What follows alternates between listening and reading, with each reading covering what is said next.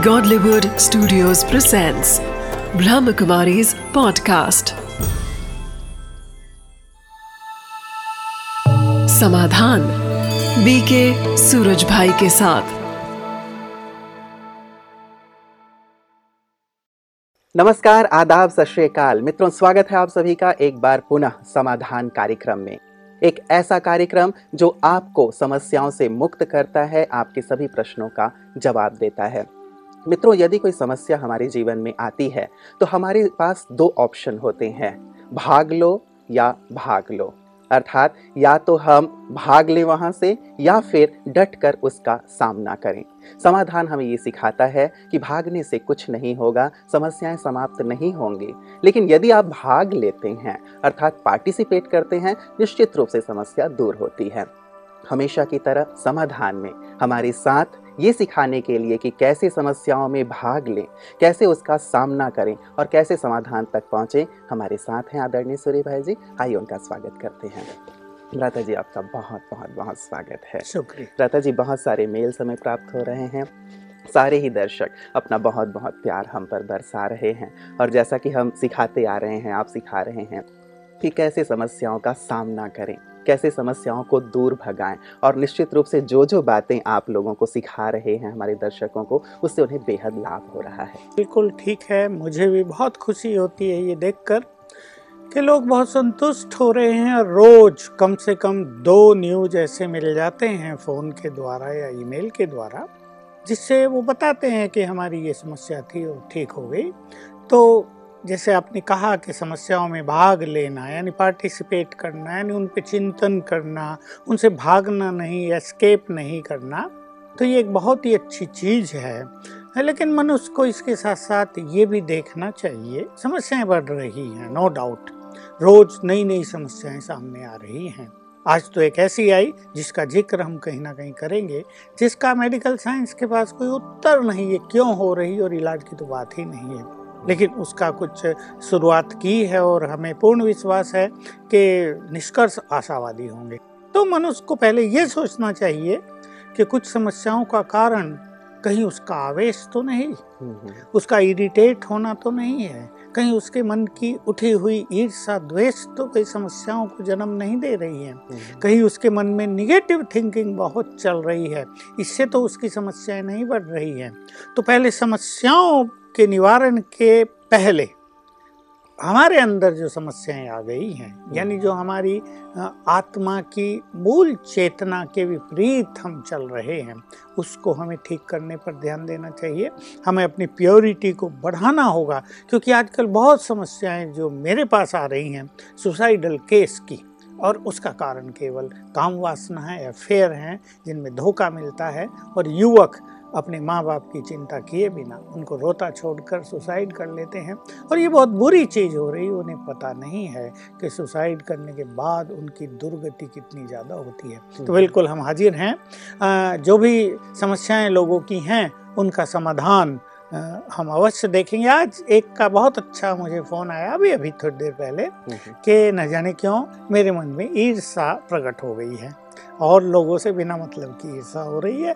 मैं समझ रही हूँ कि मुझे ईर्षा है और ये ईर्षा मेरी खुशी को नष्ट कर रही है। मुझे एकदम निराशा सी हो गई है कि मेरे अंदर ये क्यों आया है। हम्म। तो उसका समाधान उसने पूछा और बहुत अच्छी चीज़ मैंने उसको सिखाया कि देखिए आपको रियलाइज़ हो गया है कि मेरे अंदर ईर्षा आ गई है तो ये पहला सुंदर कदम है आप इससे अवश्य मुक्त हो जाएँगे नहीं तो ईर्षा की अग्नि में जलने वाले लोग जब बहुत जल जाते हैं हम्म। तब कहीं उन्हें आभास होता है और वो मानते भी नहीं कि हमारी कुछ गलती है वो दूसरों को उसका दोष देते रहते हैं हम्म। तो अपनी आंतरिक योग्यताओं को बढ़ाना दूसरों को हम देखते हैं वो आगे बढ़ रहे हैं या उनकी कहीं महिमा हो रही है। या वो उसके योग्य नहीं है लोग फिर भी प्रशंसा कर रहे हैं तो मनुष्य को ईर्षा पैदा होती है।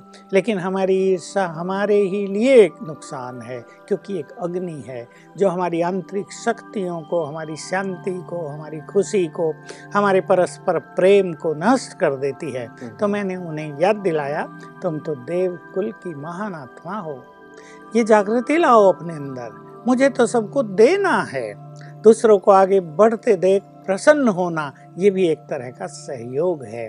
तो इस तरह समस्याओं के कुछ ऐसे कारण बन जाते हैं जिनका कई बार मनुष्य को आभास नहीं होता। उनसे उनकी आंतरिक शक्तियाँ कमज़ोर पड़ने लगती हैं हम्म। और जब छोटी मोटी बातें सामने आती हैं तो वो बहुत अपसेट हो जाते हैं। सच कहें तो समस्याएँ होती ही नहीं उनको वो समस्याएँ बना लेते हैं। जी जी जी जी। तो मूल रूप से हम खुद क्रिएटर बन जाते हैं समस्याओं के। और यदि उसके लिए एक अच्छा अप्रोच रखा जाए तो समस्याएँ समस्याएँ रहती ही नहीं जैसा कि आप हमेशा कहते हैं। हमेशा ये ध्यान रखना चाहिए कि हम एक ऐसे संसार में और ऐसे समय से गुजर रहे हैं। हम्म, हम्म, ऐसे संसार में रह रहे हैं जहाँ चारों ओर तामसिकता है जहाँ हमारे चारों ओर टेंशन ही टेंशन है। बीमारियाँ बढ़ रही हैं। निगेटिव एनर्जी हमारे चारों ओर बहुत भयानक रूप से काम कर रही है। जैसे लोग दिखाते हैं ना कि अगर एक बड़े माइक्रोस्कोप से पावरफुल माइक्रोस्कोप से देखा जाए हम्म, तो हमें हमारे जो चारों ओर हवा है उसमें न जाने क्या क्या घूमता दिखाई देगा और वो सब हमारे अंदर जा रहा। हम सोचेंगे ये सब क्या हो रहा है? इसका तो हमें आभास है। लेकिन हमारे चारों ओर जो निगेटिव एनर्जी है उसका आभास इस संसार में अधिकतम लोगों को नहीं है। हम्म, उसके कारण भी कई समस्याएँ पैदा हो रही हैं। तो हमें अपने मन को बहुत पॉजिटिव रखना चाहिए। अपने चारों ओर एक पावरफुल और क्रिएट करना चाहिए ताकि ये जो बाहर की निगेटिव एनर्जी है हम्म, ये हमारे मन मंदिर में प्रवेश न कर सके। और हमें तैयार भी रहना चाहिए कि जीवन में चैलेंजेस तो आएँगे। और जैसे मैंने कहा समय ही ऐसा चल रहा है कि हम युग परिवर्तन के बिल्कुल समीप पहुँच गए हैं। तो उसमें बहुत सारी चीज़ें अनएक्सपेक्टेड प्रॉब्लम्स हमारे सामने आएँगी। उसके लिए भी हमें बहुत अपने को पावरफुल बना लेना है और इतना पावरफुल बना लेना है कि समस्याएँ आते हुए भी हमें फील भी ना हो उसका कोई इफ़ेक्ट भी हमारे ऊपर ना हो कि ये समस्याएँ थी। बिल्कुल जैसे हम यदि ऊंचाई पे होते हैं तो नीचे जो भी चीज़ें होती हैं हमें छोटी प्रतीत होती हैं तो वैसे ही मानसिक रूप से यदि सशक्त हो जाए आध्यात्मिक रूप से तो निश्चित रूप से बातें समस्याएँ छोटी प्रतीत होंगी। लता जी आज जो हमारे पास मेल्स आए हैं मैं आपको उनकी ओर लिए चलता हूँ। ये हमारे पास जो पहला मेल आया है इसमें हमारी एक बहन कहती हैं कि मैं पीस ऑफ़ माइंड में रेगुलर आपका कार्यक्रम देखती हूँ और मुझे बहुत अच्छा लगता है। मेरे पति को धर्म आदि में उतनी रुचि नहीं है, इसलिए वो मुझे ब्रह्मा कुमारी विद्यालय में भी नहीं जाने देते। यद्यपि सेंटर मेरे घर के पास ही है। मैंने आपका समाधान कार्यक्रम देखकर बहुत कुछ सीखा है। मेरे दो बेटे हैं, एक पाँच साल का और एक साढ़े तीन साल का। मेरा छोटा बेटा बहुत ज़्यादा चंचल था सारे दिन पूरे घर को सिर पे उठा के रखता था, अपने बड़े भाई को भी मार कर रुलाता रहता था। आपने जो आध्यात्मिक अभ्यास बताए थे, वो मैंने किया और दो दिन में ही मेरे छोटे बेटे में बड़ा अद्भुत परिवर्तन आ गया है। अब वो पहले की अपेक्षा बहुत शांत हो गया है और यदि कोई शरारत कर भी जाता है तो तुरंत सॉरी भैया, सॉरी मम्मी कहता है। उसके इस परिवर्तन से मैं बहुत खुश हूँ और आपका बहुत बहुत धन्यवाद अदा करना चाहती हूँ। और एक प्रश्न भी है मेरा कि मेरे पति मेरी कोई भी बात नहीं मानते। मेरी गलत बातें ना माने चलो वो तो सही है लेकिन मेरी सही बातें भी वो नहीं सुनते। वो मेरी बातें सुने मुझे इसके लिए क्या करना चाहिए? देखिए। फरीदाबाद से मेल है। हाँ बहुत समझदार हैं ये बहन माता जो भी है। और इनके पति इनको आश्रम पे नहीं जाने देते वास्तव में उनके मन में कुछ भ्रांतियाँ हो गई हैं। ये मार्ग शुद्धिकरण का है। और जब कोई व्यक्ति एक अच्छे मार्ग पर चलता है तो उसके बारे में बहुत कुछ उल्टी सुलटी अफवाहें बहुत फैलती हैं। सत्य को ज़्यादा ही सहन करना पड़ता है। हम्म, जो अच्छे लोग होते हैं उन्हें कुछ ज़्यादा ही सुनना भी पड़ता है। इसलिए मैं भाई साहब को भी और सभी को ये संदेश देना चाहूँगा कि ब्रह्मा कुमारी ईश्वरीय विश्वविद्यालय पवित्रता का मार्ग दिखा रहा है। शुद्धि का मार्ग संसार के सामने रख रहा है। अंदर एनलाइटेंड हो जाएँ हम हमारा चित्त प्रकाशित हो जाए इसके लिए प्रयासरत है और बहुत सारे लोगों ने यहाँ आकर जीवन को सुंदर स्वरूप दिया है। अपने जीवन में सफलताएँ पाई हैं निराशा के अंधकार को विलीन कर दिया है और बहुत महिलाएँ बिल्कुल जिसको आजकल के युग में लोग सशक्तिकरण कह रहे हैं हम जिसको कहते हैं कि वो शिव शक्ति बन गई हैं। नारी से शिव शक्ति बन गई हैं इसलिए इनको समझना चाहिए कि वहाँ जाने के लिए रोकने की आवश्यकता नहीं। वैसे भी संसार का एक नियम सा बना हुआ है कि जो व्यक्ति ईश्वरीय मार्ग पे चलेगा उसको रोकना लोग अपना परम कर्तव्य समझते हैं। इसको जरा महसूस करना चाहिए और अच्छाई के मार्ग पे चलने वालों को सहयोग देना चाहिए। तो इनके पति को मैं ये नम्र निवेदन करूँगा अगर वो कहीं भी हमारी चीज़ देखते हों सुनते हों तो आप खुद भी जाएँ और देख लें वहाँ जाने में क्या क्या क्या महानताएँ हैं क्या क्या मनुष्य सीखता है। वो सब कुछ वहाँ सीखा जाता है जो संसार के किसी विश्वविद्यालय में, किसी कॉलेज में, किसी एजुकेशनल इंस्टीट्यूशन में, किसी धार्मिक संस्था में, किसी गुरु के पास जो नहीं सिखाया जाता है। जिसमें आंतरिक स्थिति को बहुत ऊँचे लेवल पे उठाना सिखाया जाता है। ये हो सकता है कि उस मार्ग का अनुसरण करने वाले कुछ लोग ज़्यादा इमोशनल हो जाते हों। जिसको कहते हैं अतिवादी कई लोग हो जाते हैं। एक चीज़ मिल गई तो उसके पीछे इतना लग गए कि दूसरी चीज़ों को इग्नोर करने लगे। बैलेंस नहीं बैलेंस नहीं रहता ऐसा कुछ लोग कर देते हैं। इससे इंस्टीट्यूशन का नाम थोड़ा सा निगेटिवली लोगों के मानस पटल पर अंकित हो जाता है लेकिन ऐसा कुछ नहीं है। तो मुझे बहुत खुशी हुई कि इस बहन का छोटा बच्चा बिल्कुल कोऑपरेटिव हो गया। उसके पास देखो छोटे की स्थिति अगर ऐसी हो जाए तो कितनी अच्छी बात है क्योंकि छोटे बच्चे बहुत सेंसिटिव हैं। उनका सबकॉन्शियस माइंड ज़्यादा काम करता रहता है क्योंकि उनका कॉन्शियस माइंड ज़्यादा व्यर्थ में जाता नहीं। और इन्हें खुशी हाँ, इस बात की बहुत हाँ, ज़्यादा है भ्राता जी कि दो दिन ही इन्होंने हाँ, अभ्यास किया और तुरंत ही बहुत पॉजिटिव ये तो चमत्कार हो गया। दो दिन में तो कुछ भी नहीं होता हम भी इक्कीस दिन कराते हैं तब बच्चे ठीक ठाक होते हैं। तो बहुत ही अच्छी बात है। ये भाग्यवान है। रही बात ये कि इनके पति इनकी अच्छी बात तो कम से कम माने। देखिए कुछ संसार में दो सीन दिखाई देते हैं पति पत्नियों के बीच। कहीं पति बहुत तेज है तो पत्नी बहुत सिंपल है भोली है। कहीं पति बहुत भोला है बड़ा इनोसेंट है तो पत्नी बहुत हाई फाई है। दोनों अगर हाई फाई हो जाएँ तो घर चलता नहीं। दोनों अगर बहुत भोले हो जाएँ तो भी दूसरे लोग उसका मिसयूज करने लेते हैं कर लेते हैं। उसका दुरुपयोग कर लेते हैं उन्हें कुछ देते नहीं हैं उनका हिस्सा भी नहीं देते।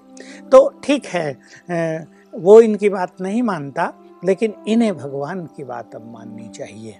और इन्हें अपनी आंतरिक कॉन्शियसनेस को बहुत ऊँचा उठा देना चाहिए। भले ही ये आश्रम पे न भी जाएँ लेकिन इन्हें इतना तो पता होना चाहिए कि हम भगवान के बच्चे हैं। और उसकी बहुत सारी क्वालिटीज़ हमारे अंदर भी हैं। तो अपनी बात उन्हें मनवाएँ इससे अच्छा है ये बहुत सहनशील हो जाएँ ये बहुत पोलाइट हो जाएँ इनके मन में अपने पति के लिए बहुत श्रेष्ठ भावनाएँ हो जाएँ। ये जो भावना हो गई है कि ये मेरी मानते नहीं है हम्म। इससे कहीं ना कहीं सूक्ष्म रूप से मनुष्य के मन में घृणा भाव रहता है। और इस घृणा भाव के रहने से निगेटिव एनर्जी इनसे इनके पति को निरंतर जाती रहती है। तो उसकी ये बात और बढ़ती जाएगी कि मानना नहीं है। और अगर ये उनके लिए प्रेम भाव रखें। कि देखिए मनुष्य अगर मान नहीं रहा तो उसके कुछ कारण होंगे। उसके भी तो अपने विचार होते हैं ना। हम किसी को बाध्य तो नहीं कर सकते कि वो सदा हमारी ही बात माने क्योंकि हम ये सोचते हैं कि वी आर राइट जो मैं कहती हूँ वो बिल्कुल सत्य है लेकिन हो सकता है वो व्यक्ति कहता हो महसूस करता हो कि नहीं ये गलत है इसलिए इसकी बात मुझे नहीं माननी चाहिए तो हमें दोनों को ही थोड़ा सहनशील होना चाहिए थोड़ा एक दूसरे को म्यूचुअल अंडरस्टैंडिंग जिसको कहते हैं हम्म। वो होनी चाहिए और इनको भी ये महसूस करना चाहिए कि अगर कोई वो बात नहीं मान रहे हैं तो इसमें उनका ईगो है या जिद है तो ये अगर सेल्फ रेस्पेक्ट में रहेंगी और बहुत सहनशील बनेंगी बहुत स्वीट होंगी और सम्मान पूर्वक अपनी बात कहेंगे देखिए हम्म। ये इम्पोर्टेंट बात है कि ये जो संबंध है पति पत्नी का इसमें कभी कभी एक व्यक्ति दूसरे पे ज़्यादा अधिकार जताता है तो वो बिल्कुल अधिकार से सब कुछ कहता है इसको थोड़ा सा लाइट करें बहुत सम्मान देते हुए बहुत पोलाइटली बहुत अच्छे शब्दों में दूसरी इम्पोर्टेंट बात कि हम्म। अपनी अच्छी बात अच्छे शब्दों में दूसरों को कही जाए। कई बार हम सत्य बात तो कहते हैं लेकिन सभ्यता पूर्वक नहीं कहते। हम्म। लोग कह देते हैं सत्य तो कड़वा होता है। लेकिन ऐसा कुछ नहीं है। सत्य को अगर प्रेम पूर्वक कहा जाए, सत्य को यदि सम्मान पूर्वक कहा जाए, यदि सभ्यता पूर्वक कहा जाए, रॉयल मैनर के साथ कहा जाए तो वो सत्यता बहुत स्वीट होगी, बहुत पावरफुल होगी और उस सत्यता को सभी लोग स्वीकार करेंगे। तो ऐसा अगर ये करेंगी तो इनके पतिदेव इनको सम्मान भी देंगे, इनकी बातों को भी सम्मान देंगे और ये जो आपस में थोड़ी सी एक दूरी है, ये समाप्त हो जाएगी। जी जी, जैसे आपने प्रेम की बात कही, भ्राता जी, वैसे भी संस्कृत में कहते हैं, सत्यम सत्यम ब्रुयेत प्रियम ब्रुयेत। सत्य बोलो लेकिन प्रिय बोलो तो बहुत अच्छा रहेगा जो आपने कहा कि वो किस प्रकार से अपने पति के साथ व्यवहार करें। दादा जी एक बात जो इन्होंने उठाई है कि उन्हें सेवा केंद्र पे जैसे नहीं जाने दिया जाता जैसे इनकी इच्छा है तो क्या ये आवश्यक है कि सेवा केंद्र पर जाकर के ही राजयोग सीखा जा सकता हो? क्या अपने घर में रह कर के भी इस राजयोग का अभ्यास जो ब्रह्मा कुमारी सिखा रही है वो नहीं सीखा जा देखिए सीखा जा सकता है टीवी आदि पे भी हमारे बहुत सारे प्रोग्राम आते हैं लेकिन ये ऐसे ही हो गया जैसे पढ़ने वाले स्टूडेंट एक रेगुलर स्टूडेंट होता है दूसरा प्राइवेट कर लेता है हम्म, हम्म। या कॉरेस्पॉन्डेंस कोर्स कर लेता है। तो उसमें क्या होता है कि मनुष्य के पास अपनी जितनी विवेक शक्ति है वो इन सुंदर बातों को उतना ही ग्रहण करता है। लेकिन उसके मन में अगर कोई क्वेश्चन उठता है कोई जिज्ञासा उत्पन्न होती है तो उसको वो पूछ नहीं सकता। इसलिए अच्छा ये होता है कि हम उनके पास जाएँ स्टूडेंट बनकर और वो टीचर के रूप में हमें सारा राजयोग सिखाएँ। हम्म। बात केवल तीन दिन की होती है तीन घंटे की होती है तीन दिन कोई पूरे नहीं। हम्म, हम्म। तीन घंटे भी नहीं कोई कोई तो बहुत अच्छी बुद्धि वाले होते हैं एक लेसन आधे घंटे में ही पिकअप कर लेते हैं। तो जाने से बहुत सारे कंसेप्शन क्लियर होते हैं। बाकी टीवी आदि पे किताबों से पढ़ के भी अगर कोई बहुत अच्छा उसमें रुचि रखता है तो कुछ ना कुछ सीख सकता है फिर थोड़ा बहुत फ़ोन से बहनों से कांटेक्ट करके जो कंसेप्शन क्लियर नहीं है। उनको क्लियर किया जा सकता है। बिल्कुल। प्रातः जी जो हमारे पास अगला मेल आया है ये आया है कोलकाता से और संचिता लिख रही हैं कि मैं बारहवीं की स्टूडेंट हूँ मैं सुबह अमृत वेले लाख चाह कर भी नहीं उठ पाती मैं ग्यारह बजे सोती हूँ और सुबह सात बजे उठती हूँ मैं अपनी नींद को कैसे जीतूँ? देखिए संचिता अभी छोटी है और बारहवीं में पढ़ने वाले बच्चे यानी सत्रह अट्ठारह साल के उससे कम कम के होंगे। जी। तो इनको नींद एक अच्छी नींद की आवश्यकता होती है ताकि ब्रेन एनर्जेटिक रहे। ब्रेन बहुत पॉजिटिव रहे और हमेशा ब्रेन वाइज हम फ्रेश अपने को फील करें तो इनको भी ये नहीं सोचना चाहिए कि उसे छः घंटे सोना है मिनिमम सात घंटे तो सोना ही चाहिए। कभी कभी स्टूडेंट्स ऐसा कर देते हैं कि रात को दो बजे तक पढ़ रहे हैं क्योंकि तब पढ़ने में थोड़ा रस आता है और एक लिंक बना होता है हम्म, हम्म। और फिर सोचते हैं वो जल्दी छः बजे भी उठ जाएँ हम्म। तो ये संभव नहीं होता है इसलिए नींद को कंप्लीट होने देना चाहिए हाँ वो इतनी ना हो कि हम सोते ही रहें और हम्म। सुस्ती उसकी जगह ले ले आलस उसमें प्रवेश कर जाए और हमें नींद पूरी होने के बाद भी हम न उठ पाएँ नींद ऐसी चीज़ है कि अगर वो गहरी आ जाए साउंड स्लीप हो तो तीन सर्किल माने जाते हैं डेढ़ डेढ़ घंटे का एक। अगर तीन सर्किल पूरे हो जाते हैं साढ़े चार घंटे के तो मनुष्य काफ़ी फ्रेश होता है। लेकिन जहाँ तक स्टूडेंट्स की बात है जो अभी छोटी आयु के हैं युवक हैं उन्हें चार ये राउंड पूरे कर देने चाहिए। तो मिनिमम छः घंटे अन्यथा सात घंटे और जो और भी छोटे हैं उन्हें आठ घंटे नींद की तो आवश्यकता ही होती है। क्योंकि अगर वो अपने नींद को पर्पजली कंट्रोल करते हैं चाय पी रहे हैं और अपना अलार्म लगाया हुआ तो वो उनके लिए लॉन्ग रन के लिए कल्याणकारी नहीं होता है हम्म। इसलिए ये ग्यारह बजे सोती हैं और सात बजे उठती हैं आठ घंटे इनकी नींद होती है ये चाहें तो बस एक घंटा कम कर सकती हैं। ग्यारह बजे सो के छः बजे उठें और एक मन में रात को सोते समय बहुत अच्छा संकल्प कर लें हम्म।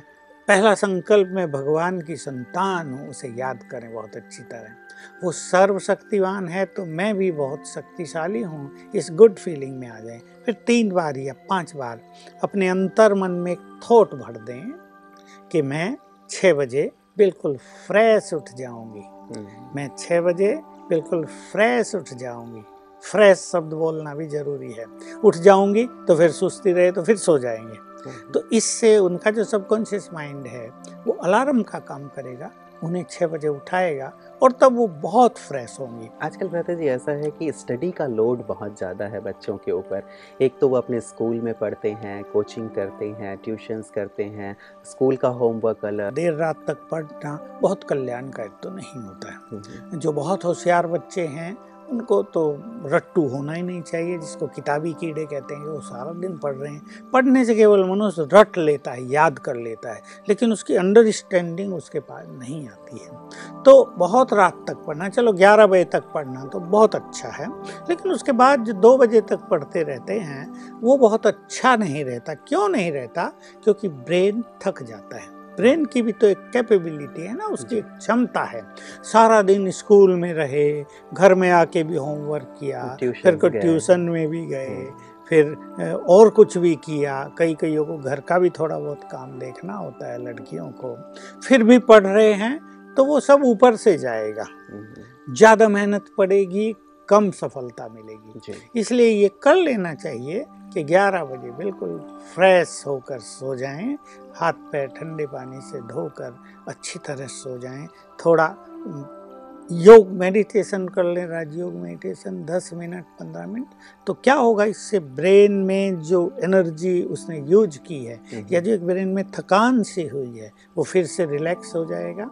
और ब्रेन अपने में ही एक बहुत एनर्जेटिक चीज़ है। हम्म। अगर हम उसको रिलैक्स कर देते हैं अगर उसको पॉजिटिव कर देते हैं तो ब्रेन फिर से एनर्जेटिक हो जाता है वो खोई हुई एनर्जी को गेन कर लेता है। और ये मैं तो उन विद्यार्थियों को भी कहूँगा जिनको ज़्यादा पढ़ना पड़ता ही है। मान लो लोड ही इतना ज़्यादा है वो होशियार भी हैं तो हर घंटे में वो एक मिनट अपने को रिलैक्स किया करें। Meditation hmm. अगर उनसे आता है तो मेडिटेशन किया करें। ब्रेन को थोड़ा रिलैक्स करें। बिल्कुल वो साइलेंट हो जाए तो फिर से फ्रेश हो जाएगा थोड़ा एक जगह से उठ के एक दो मिनट घूम फिर के भी आ जाए अगर कोई मनुष्य इस तरह हर घंटे में पाँच मिनट अपने को देने लगे हम्म। विद्यार्थी फ्रेश करने के लिए तो अगले जो पचपन मिनट उनको मिलेंगे उसमें वो ज़्यादा काम कर सकेंगे जो हम्म। तब करते जब वो कंटिन्यूली अभ्यास कर रहे थे। जी, जी। तो ऐसा अपने को थोड़ा टाइम देकर एनर्जेटिक हम्म, हम्म। कर लेना चाहिए ये कई लोग कहते हैं कि थोड़ा सा पानी पी लें हाँ। या थोड़ा सा फ्रेश हो जाए या हल्की जो लाइट म्यूज़िक है वो सुन ले जिससे कि ब्रेन पुनः एनर्जाइज हाँ। हो थोड़ी खुली हवा में भी चल जाए। छत है तो छत पे टहलाएँ थोड़ी देर नहीं तो बाहर थोड़ा सा घूम ले। एक ब्रेन को एक दूसरा रूप दे दें। हम्म, उसके चिंतन की धारा बदल जाए तो उस पर जो एक लोड सा पड़ रहा है वो हल्का हो जाए तब फिर वो थोड़े समय में ज़्यादा याद कर सके। बिल्कुल। लेकिन जैसे भ्राता जी, संचिता जी ने जो क्वेश्चन किया है कि अमृत वेले आँख नहीं खुलती तो मुझे लगता है कि शायद ये राजयोग का अभ्यास भी करती हैं और चाहती होंगी कि जैसे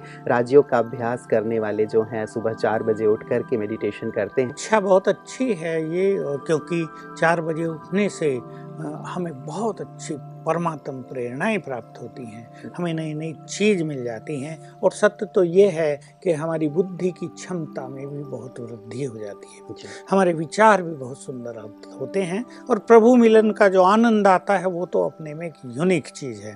तो अगर इनकी दृढ़ इच्छा है ही कि चार बजे उठें और ग्यारह बजे इनको सोना है पाँच घंटे की नींद के बाद ये उठ सकती हैं लेकिन एक घंटा मेडिटेशन करने के बाद इन्हें एक डेढ़ घंटा फिर रिलैक्स होना पड़ेगा क्योंकि इन्हें फिर गहरी नींद आएगी। हम्म। और अगर ये विश्राम नहीं लेंगी तो फिर स्कूल में जाकर इन्हें थोड़ी सी ड्रोजीनेस फील होगी। हम्म। और मनुष्य को जब नींद आ रही है और वो उसको रोक रहा हो तो क्या होता है कि उसकी ग्रहण शक्ति बहुत कमज़ोर पड़ जाती है। हम्म। मान लो टीचर सामने पढ़ा रहे हैं और इनको नींद आ रही है लेकिन ये सो नहीं सकती ये जागे हुए हैं। तो जो कुछ पढ़ाया जा रहा है उसको आधा भी ये ग्रहण नहीं कर पाएँगी। इसलिए मेडिटेशन कर लें पौना घंटा कर लें एक घंटा कर लें जो। इनको अच्छा अच्छा चिंतन करना वो कर लें। उसके बाद थोड़ी स्टडी करनी वो भी कर लें और फिर एक घंटा भी सो जाएँगे तो ये घंटे की नींद इनकी बहुत गहरी होगी और ये बहुत रिलैक्स होगी लेकिन जैसा एक और बात जैसे इन्होंने कही है भ्राता जी कईयों के साथ शायद ऐसा होता होगा कि लाख कोशिश करने के बाद भी नहीं उठ पाती। इसका मतलब ये है कि अलार्म भी लगाती होंगी उसे बार बार बंद कर देती होंगी। हम्म। कोई उठाता भी होगा तो भी सो जाती होंगी। तो हाँ। तो कईयों का होता है कि बहुत गहरी नींद में होते हैं। और चाहना भी होती है कि करें। तो इसमें ऐसे में क्या करना चाहिए? नींद की सुननी चाहिए या फिर हमें उठ के मेडिटेशन करना देखिए अभी हमारी इच्छा कौन सी प्रबल है इस पर डिपेंड डिपेंड करता है हम्म। नींद तो जब आती है तो चाहे कहीं भी मनुष्य कहावत है नींद न देखे टूटी खाट उसको तो आती है जब वो आती है तो मनुष्य कुर्सी पे है तो वहीं सो जाएगा खाट पे बैठा तो वहाँ सो जाएगा हाँ, हाँ। स्कूल में तो सोचेगा अब तो सोना ही चाहिए मुझे। नींद अगर प्रबल है लेकिन अगर इनको इच्छा है कि सवेरे उठ के इन्हें परमात्म सुख चाहिए और उससे इनका जीवन इनका फ्यूचर बहुत सुंदर होगा हम्म। तो ये उस इच्छा को प्रबल करें अपने मन में अपने अंतर मन में बार बार ये संकल्प भर दें हम्म, कि मुझे तो चार बजे उठना है परमात्म सुख प्राप्त करना है नींद के बस नहीं होना है। एक बहुत अच्छा अभ्यास कुछ दिन ये कर लेंगी जब सवेरे उठें तो मैं मास्टर सर्वशक्तिवान हूँ भगवान के बच्चे और निद्रा जीत हूँ हम्म। आलस मुक्त हूँ। ये संकल्प पाँच बार कर लें तो ये संकल्प काम करने लगेगा और जैसा मैंने कहा कि रात को वो अपने ब्रेन में अलार्म भरे फिर से। हम्म। मैं शक्तिशाली हूँ और मुझे चार बजे बिल्कुल फ्रेश उठना है। ये संकल्प ज़रूर देना है। इससे बहुत अच्छा होगा। और तीसरी भी एक चीज़ है कि रात को सोने से पूर्व 10 मिनट अच्छा मेडिटेशन करें। क्योंकि जो विचार जो मनोस्थिति सोने के समय होगी उसका गहरा इफ़ेक्ट उठने पर होगा। अगर हम बहुत थकान में और सुस्ती में और नींद आ रही है ऐसे सो रहे हैं तो उठने पर भी यही फीलिंग रहेगी नींद आ रही है सुस्ती हो रही है। लेकिन 10 मिनट अपने को फिर से रिलैक्स कर लें फ्रेश कर लें और जो स्टडी का एक लोड सा ब्रेन पर पड़ा हुआ था एक विशेष एक स्पेसिफिकली टेंशन जो हो रही थी उसको छोड़ के रिलैक्स होके सोएँगे तो सवेरे ही फ्रेश उठेंगे। बिल्कुल। प्राता जी हमारे पास कुछ एसएमएस भी आ रहे हैं लोगों के जो नंबर हमने दिया हुआ है। तो एक एसएमएस हमारे पास आया है।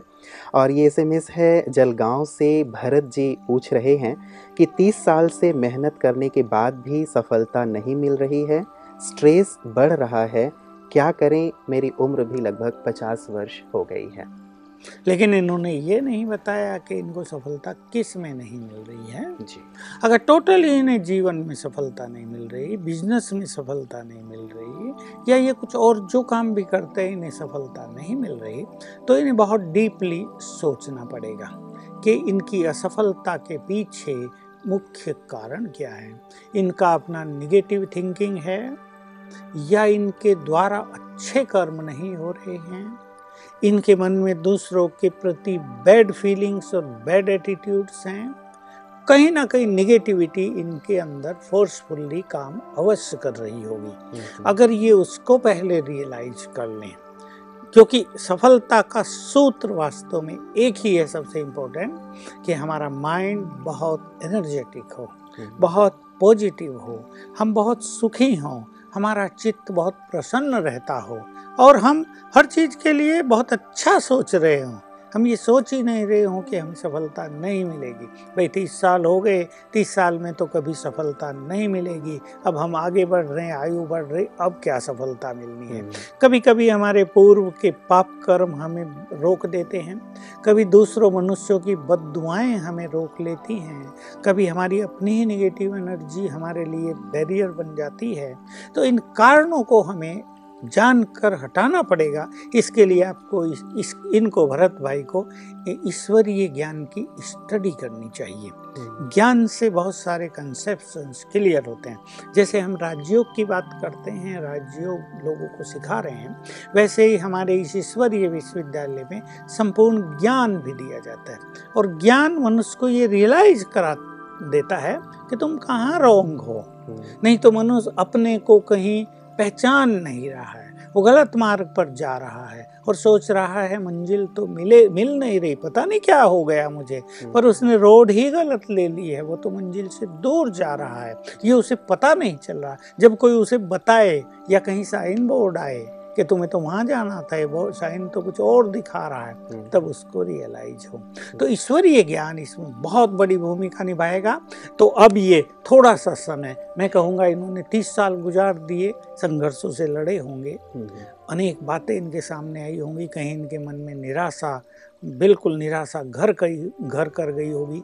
कहीं ऐसे ऐसे में मनुष्य के मन में क्या होता है मेरा भाग्य ही खराब है। हम्म। लगता है मुझे तो होगा ही नहीं। मैंने पता नहीं क्या पाप कर्म किए ऐसी मेंटलिटी बन जाती है और ये निगेटिविटी फिर हमारे अंदर ही अंदर हमें कमज़ोर करती जाती है। तो मेरी इन्हें राय है कि तीन मास ईश्वरीय ज्ञान ले लें उसमें कोई लंबे छोड़े समय की बात नहीं होती, एक घंटा रोज दे दें। बहुत शुक्रिया भ्रता जी, आज आपने हमारे दर्शकों के प्रश्नों के बहुत सुंदर उत्तर दिए हैं, निश्चित रूप से। जैसे हमने प्रथम मेल लिया था, उन्होंने सुन करके बहुत अच्छा अभ्यास किया। तमाम हमारे दर्शक इनका सुंदर अभ्यास करेंगे और अपनी समस्याओं से निजात पाएँगे।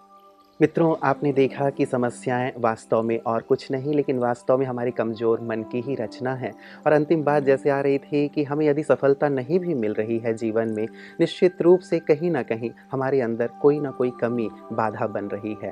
हमें आवश्यकता है एक सत्य ज्ञान की, सुंदर ज्ञान की, जो प्रकाश प्रदान करे कि कहाँ हमसे गलती हो रही है। अपनी गलतियों से सीखें, निराश ना हो, क्योंकि निराशा के गर्त में यदि हम डूब गए तो सफलता हमसे सैकड़ों मील दूर चली जाएगी। तो निराशा को दूर फेंकें, आशा का जामा पहनें और सफलता की ओर कदम बढ़ाएँ। यही हमारी शुभकामना है।